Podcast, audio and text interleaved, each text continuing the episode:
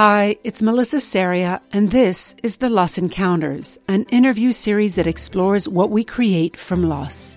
Each week, I talk with a changemaker who has harnessed their creativity in the face of adversity to drive innovation, improve lives, and empower others. How do you take someone in the midst of loss, despair, and defeat and give them a sense that this season is only one chapter in their lives? That question is central to the work of Brad Rouse, a writer and mentor who assists federal defendants who face sentencing. It's also a question he has reckoned with himself. Brad and I met in college. In his professional life, he thrived as a New York theater director he directed the world premiere of Billy Porter's Ghetto Superstar, and his stage work garnered media attention. But in 2008, his life unraveled due to drug addiction, leading to a guilty plea for participating in a drug conspiracy case. He served a year in Brooklyn's Metropolitan Detention Center. He writes, I felt overwhelmed by shame, anger, fear, and despair. 16 years later, Brad has found purpose in helping federal defendants at White Collar Advice. He has also returned to his roots to share his story with a wider audience. He wrote the jail inspired short play, Hit the Body Alarm, for Obie award winning actor Winsome Brown, which she performed in New York City. We're in such a period of discord, stress, and pain, says Brad. I have a unique intersection of experiences and a voice that can be a lighthouse for people. Brad Rouse, welcome. Hi, Melissa. I think by your count, you've worked with some 275 federal defendants. It's true, just about. Helping them tell their story as they face sentencing for their crimes. But it's hard to believe that you were once in their shoes. Can you take us back to that time in your life? Well, it was in the mid 2000s. Uh, I got hooked on drugs, illegal drugs, in about 2006. And I had never really done them before, certainly was not part of my 20s or my teens, and had gone through a sort of period of turmoil in my personal and professional life. And pretty soon after, within about a year, I was arrested by federal agents, DEA, who came into this apartment where I'm sitting right now and arrested me for participating in a drug conspiracy. And I went through the system. It took a few years. Part of it was that year at MDC Brooklyn where I lived in a single room dorm unit with about 100, 120 guys. Very painful for me, for my parents, very stressful for everybody. It's um, just a, a very difficult and painful process. What do you think led you to that point in your life? Well, I'd struggled with alcohol before then. So alcoholism and addiction was part of my story, part of my being for a long time. I had just come through, uh, I had a job loss. I had tested positive for HIV and felt very disoriented. And since I already had a proclivity for drug and alcohol abuse and addiction, I just fell down that rabbit hole and broke the law and ended up in jail. You describe it so clearly. And yet, did you have self awareness at that time in your life? Uh, I don't quite know how to answer that. I mean, I was really addicted to in that moment benzodiazepines and meth. And those drugs can really hijack your thinking process, really takes your brakes away in terms of making bad decisions. And I made a ton of bad decisions. I was very unwise. I had no boundaries around my body, my apartment, my money, nothing. And at some point, I got so far out in like zero gravity that I just totally lost my way. Sometimes up for days at a time. So, in fact, getting arrested, getting dragged out of this place certainly saved my life. And so I can only be grateful to be alive today. And yet, at the same time, you were experiencing success. As a director, your work had visibility. Did you enjoy those periods of success? Or was that complicated for you at the same time? Look, I love directing plays, and I got to assist Hal Prince for 10 years. It was really my dream job. I loved it. I loved the work. But I think uh, you'll find with a lot of people who have stories that include addiction and alcoholism, there's some injured thinking, there's deep healing that needs to happen to kind of move through that into sobriety and happiness. And so, although I cherished and relished every opportunity to work in the theater, I worked with incredible people, I clearly had something profound to work out and to heal from in order to live a happy life, which I do today. In 2008, you pleaded guilty to drug conspiracy. In light of the work that you do today, how did you present your story to a judge? Did anybody help you? Well, I will say so. The two men I work for, Michael Santos and Justin Paperny, who met in jail in California, and Justin was actually in jail around the same time I was, had they been doing whitecollaradvice.com, earning freedom, and all the other ways they help defendants, I would have had a much better journey through the system. I was totally lost, totally disoriented, coming down off drugs. In the middle of that, suffered a terrible concussion and was totally lost.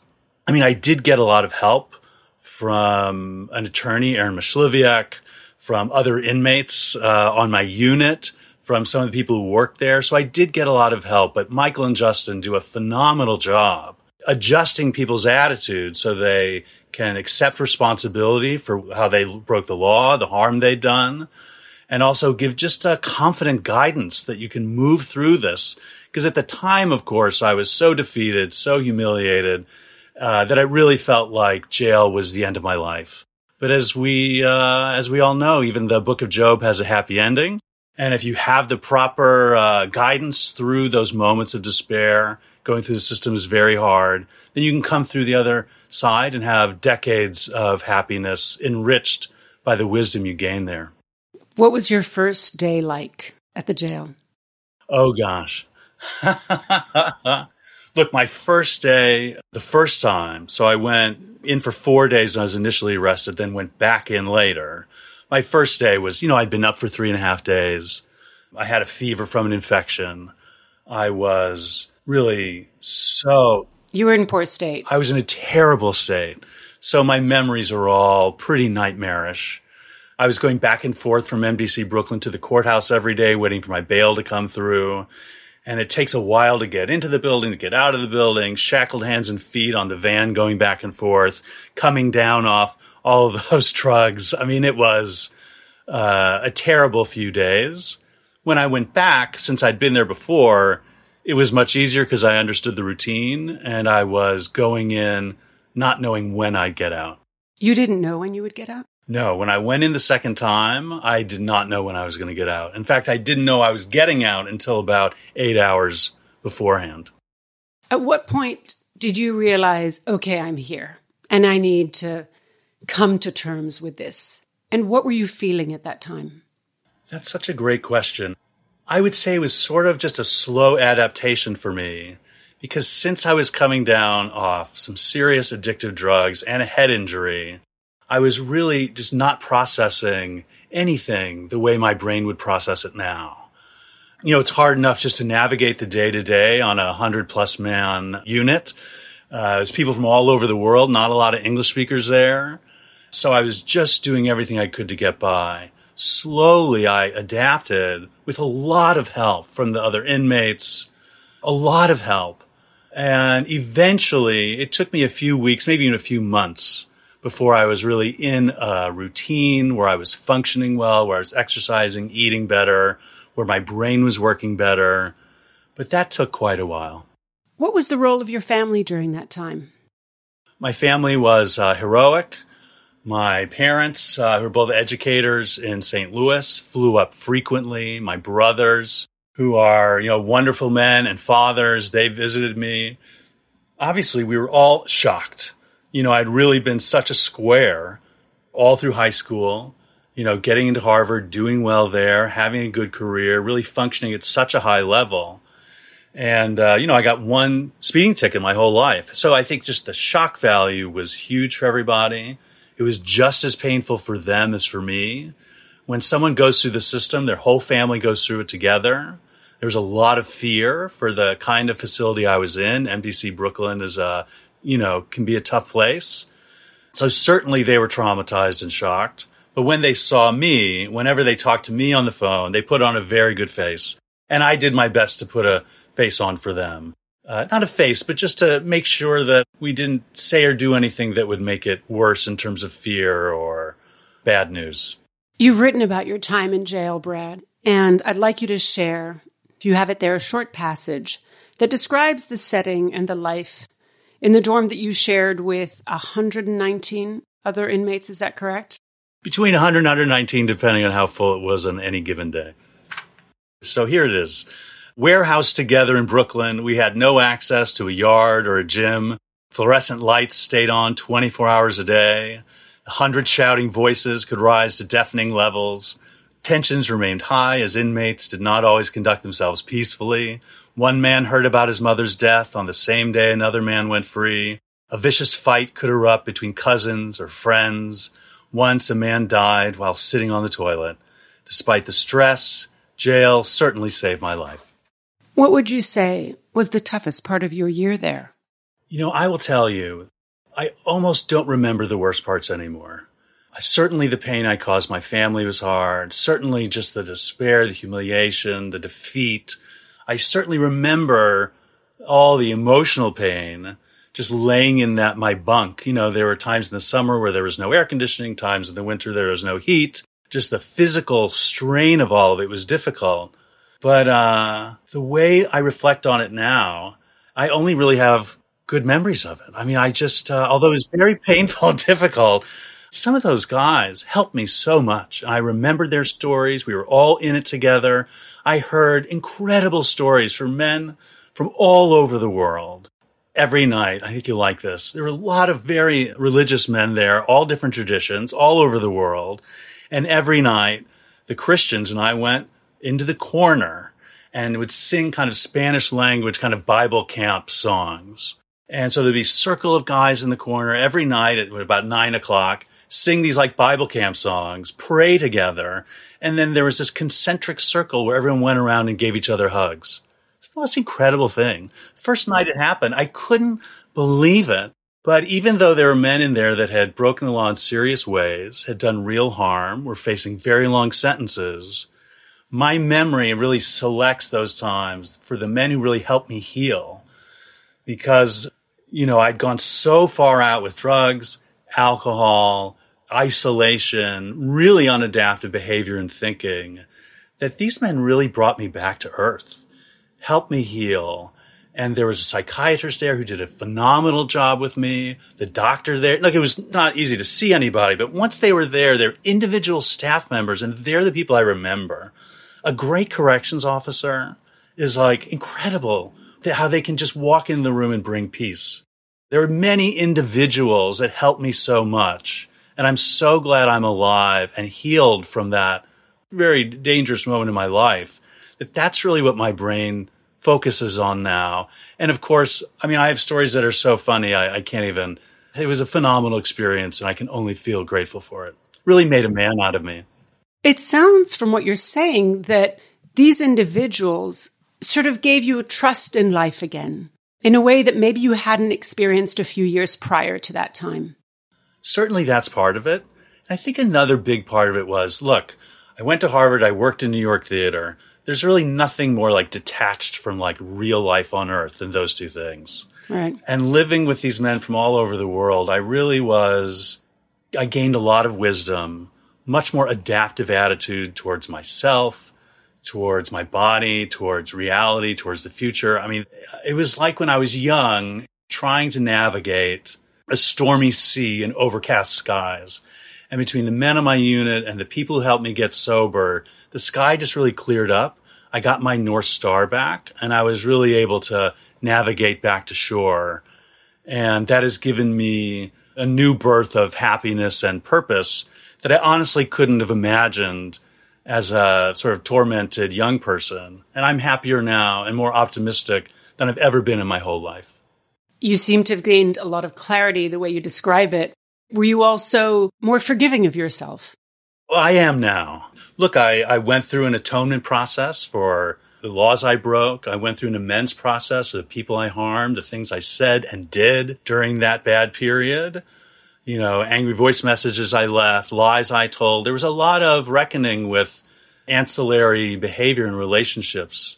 And I've done that work, and my heart is light again for a while, you know, I really, my heart was like this lead rock in my gut. And my eyes went dark.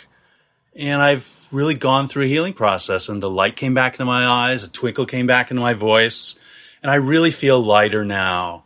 I mean, I just can't remember a time except as a small child where day to day I felt as good being in my own body and in this life as I do today.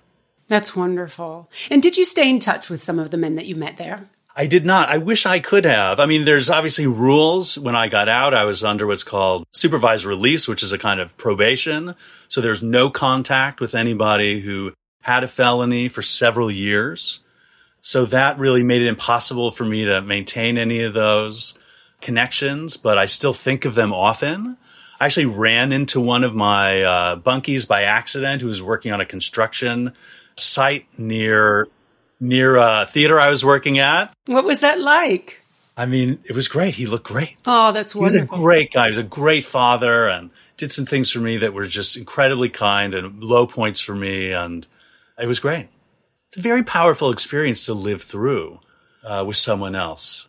Very intense emotions for everybody, very stressful living circumstances, but uh, we survived. Today, you work for whitecollaradvice.com and you help defendants with their pre sentencing reports. Can you describe what kinds of crimes you cover? Yes. The pre sentencing report is sort of a government document, and I don't work on that, but we worked in the sort of pre sentencing phase just to kind of help people. It's not legal advice.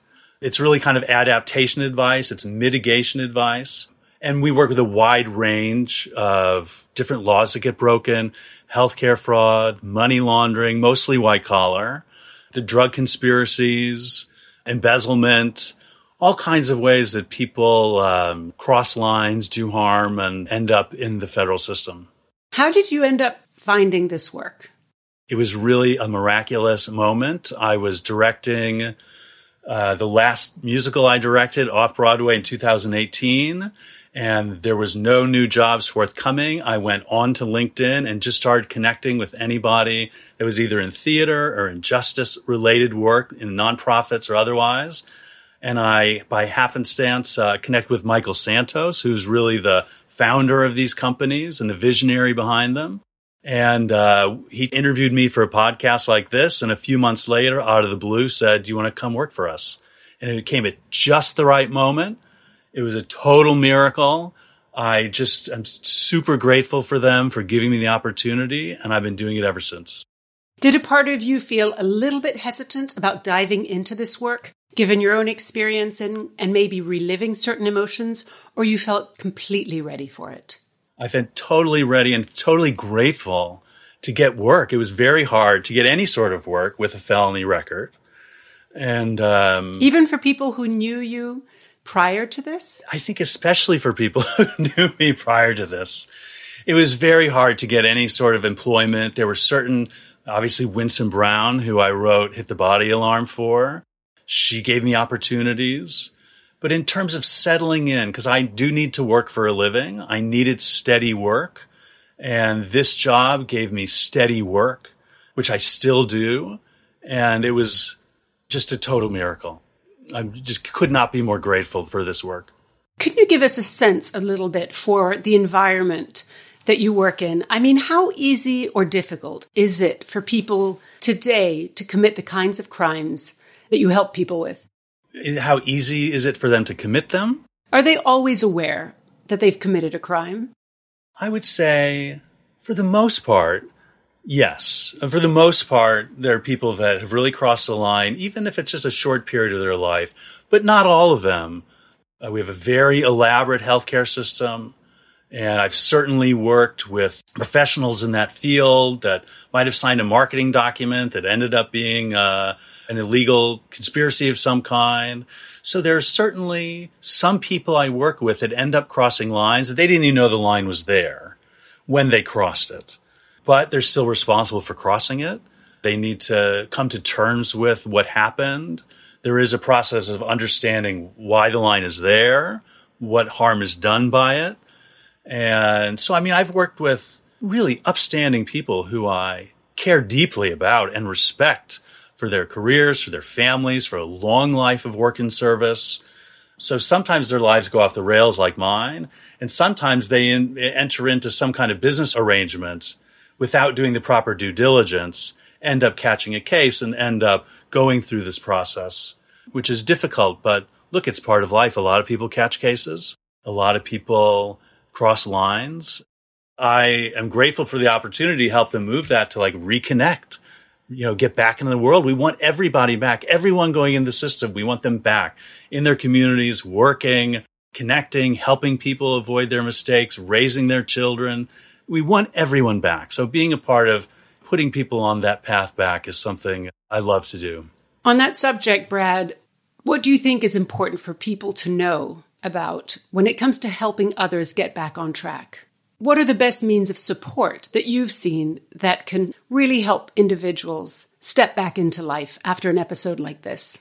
So, as soon as someone gets arrested, gets a target letter, as soon as the process starts, getting, uh, trying to shift them into that, that thinking of adaptation, of accepting responsibility for what they did. And the sooner they are thinking all the way through the process to their life after, the sooner they start on that path, the better. I mean, jail is a penalty box. It's not a coffin. And if you think jail is the end of your life, that doesn't get you moving through that chapter of your story and through the other end. So staying in touch with people, if someone knows somebody who's going through the system, staying in touch, you know, the social shunning is certainly painful, but it's part of it. It's part of the process. People seeing their names in the papers, getting on the local news for their case. But, uh, you know, my bosses do a phenomenal job getting people ready to mitigate their circumstances and move through. And my part, working with the story aspect. How does this fit into someone's whole life story, including their childhood, including their future? and really helping people move through it. I mean, just support people, send them mail, stay in touch. It really could be anybody moving through a system like this. Certainly, for anybody who goes to jail, there's a loss of freedom, right? But what else does one lose in all of this that you have to reclaim in some new way, perhaps afterwards? There's the loss of freedom when you're in the government building. And I do want to distinguish between the kind of facilities that our clients are going to, which are mostly minimum security, low security camps, which are very different than, say, state run jails like county jails like Fulton County or Rikers. Those are very different situations. And, you know, my focus on this work is with people going through lower federal facilities. But for those men and women who we work with, there's the discomfort of being in jail there's the loss of your reputation. Right. Uh, the hit to your name, seeing that in the newspaper, in the local news, friends, family, loss of relationships, loss of medical license, business license, broker's license. You can uh, devote your whole life to getting your MD, serving patients for decades, catch a case, and suddenly that's all gone. Those are very painful transitions to move through, very difficult things to adapt. It's very painful. It's a primal experience. It's physical. It's a real blow. But uh, we have to move through them. We have to adapt. We have to live. We have to survive. Loss is part of people's journeys. I mean, the journey of going through a justice system, the way we sort of atone for bad decisions in a government setting, the people atone for bad decisions. They have other kinds of loss. And going through that primal, almost sacred season of despair is a very powerful experience. And the sooner we can orient ourselves back towards the light, towards healing, towards gaining wisdom, towards the long future where we use our stories to help other people who are going through the same thing in, you know, in the future. So loss is just part of most people's stories. I mean, this is uh, in a government setting is different, but you know, we all have those primal moments, and uh, it's important that we stay alive through them and get our hearts opened back up when we're ready in the natural healing way. But it does happen. Has your view of the justice system changed over time? It has.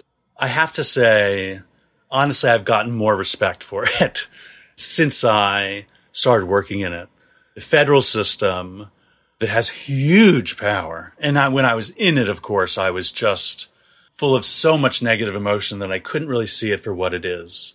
And it's very important to have a justice system that reckons with harm. We want to make sure victims don't take justice into their own hands. We want there to be an orderly process to reckon with harm that's done. And, you know, quote unquote white collar offenses can do a lot of harm. You, you know, certain kinds of securities frauds, you can take people's retirement funds away. You can do real harm to others. And I think that I can see the logic behind a lot of the processes. I certainly believe that the vast majority of the judges and the prosecutors and the agents in the federal system take their jobs very seriously. I think they undergo very serious training. I've been very impressed with the thoroughness and care that judges have made these very serious decisions they have at sentencing, where you have to balance, you know, the victims and the law. They're big decisions, and I've grown over time. My respect has grown for the people who dedicate their lives to that field. Obviously, when that power gets abused by individuals, it's magnified because of how much power we give to these people who work in that area. But um, I've, for the most part, been impressed. As a writer and as a director, you've worked with words your whole life. To what extent do you think that language can help sort of determine an outcome for your clients? Well, certainly in terms of a long term outcome, which is reckoning with what happened and setting themselves to like a better future. You know, having the right language is key. The language and taking responsibility for what happened has to really acknowledge the law and the victims. It can't rationalize or justify conduct that does cause harm, but it also can't go too far. It has to just be right. I mean, I think that especially in the very profound disorientation of going through the federal justice system or any major despair or grief or loss, anytime there's an earthquake in our lives, it's important that the language is accurate, truthful, and proportional to like move us in the right direction. I've certainly worked with guys who are like, this is the end of everything. I'm going to be mad about this forever. I'm never going to be happy again. I'll never have a moment of peace again. I lost everything. Totally understandable that those feelings would create that sort of cataclysmic language. But hopefully, over the period of weeks, months, and years, that language can settle in a place that's real and helpful and pointing towards a future that's better. What was it like for you when you took your story to the stage and shared it with a larger audience? Were you concerned about people's reaction? Were you excited to hear feedback? How did you prepare yourself for that? Well, the first time, the piece I wrote for Winsome to perform, which she did three different places, she did it beautifully, incredibly well. That was like one, really just from my jail experience. Then over time, I started to write more about what got me there, talk more about how that connected to my life before and after. Slowly but surely, I gained confidence. With a lot of addicts, and I count myself uh, squarely in that camp, there's often a lot of secrets and shame in our stories that come into our stories that are unreckoned with. And in time, a good healing process, I think, allows us to make amends, to see our lives in the, the light of truth, in the healing light, and slowly move us back. So it's a long process. You describe finding such a deep sense of purpose in your life and your work, Brad. What are your hopes for the future? Well, I want to always do this work. I mean, just getting to know everyone I've gotten to know through this work has been an honor. It's uh, been very moving. It's expanded my worldview. And each of these people is going back into a home and families. And it feels great to be part of that very complex and important process of reckoning and healing. I don't know. I just want to do. I want my brothers have children. My my brother's now a grandfather for the first time. Wow. I'm going to do everything I can to help young people. I think that the world now for young people is particularly challenging to navigate, especially with the way technology is shaping thought and consciousness. And anything I can do to use my voice and my story to help people stay healthy, stay alive, keep moving in the right direction, help others I mean, that's really, I can't think of anything better. And maybe there's even an opportunity, as I hear you saying this, to introduce this work at an earlier stage in somebody's life, almost as a preventative measure for people maybe who are more at risk for some reason or another. Is that something that you could imagine? Certainly, uh, when I'm working with clients, I talk about you know the way trauma affected my story, the way certain kinds of trauma, I can say, put me at risk for falling into the trap of addiction, isolation when I think about the trauma in my own story, it really was like an injury to my thinking. And I do talk about that a lot with people who are newly sober, people who I talk to through work, friends. And certainly there's a way for people to, you know, spot that in young people coming up. You know, there are a lot of young kids living in darkness and despair, living in a lot of disorientation, hurting themselves. There's a lot of harm and self harm in our world right now. And there's also a lot of help. There are a lot of people like me that devote ourselves to um, being helpers, being in helping professions, and any possible way I can use my voice to be a lighthouse for people, I would love to do. Because, of course, it takes my worst moments, my worst choices, my most painful days, and turns them into uh, my greatest treasure. And that's an incredible, I'm very lucky to get to feel that way. It's the best feeling I can imagine. Brad, it's been wonderful talking with you. Thank you for sharing your story. Thank you, Melissa.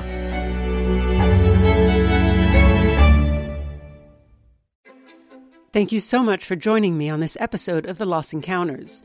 If you enjoyed our conversation today, please subscribe and leave a comment right here. It really helps us reach more people who may enjoy these talks. For exclusive updates, follow us on Instagram at The Loss Encounters or visit our website at thelossencounters.com to dive deeper into the stories we share. I'm Melissa Saria, and I look forward to exploring more about what we create from loss in our next episode. Talk to you then.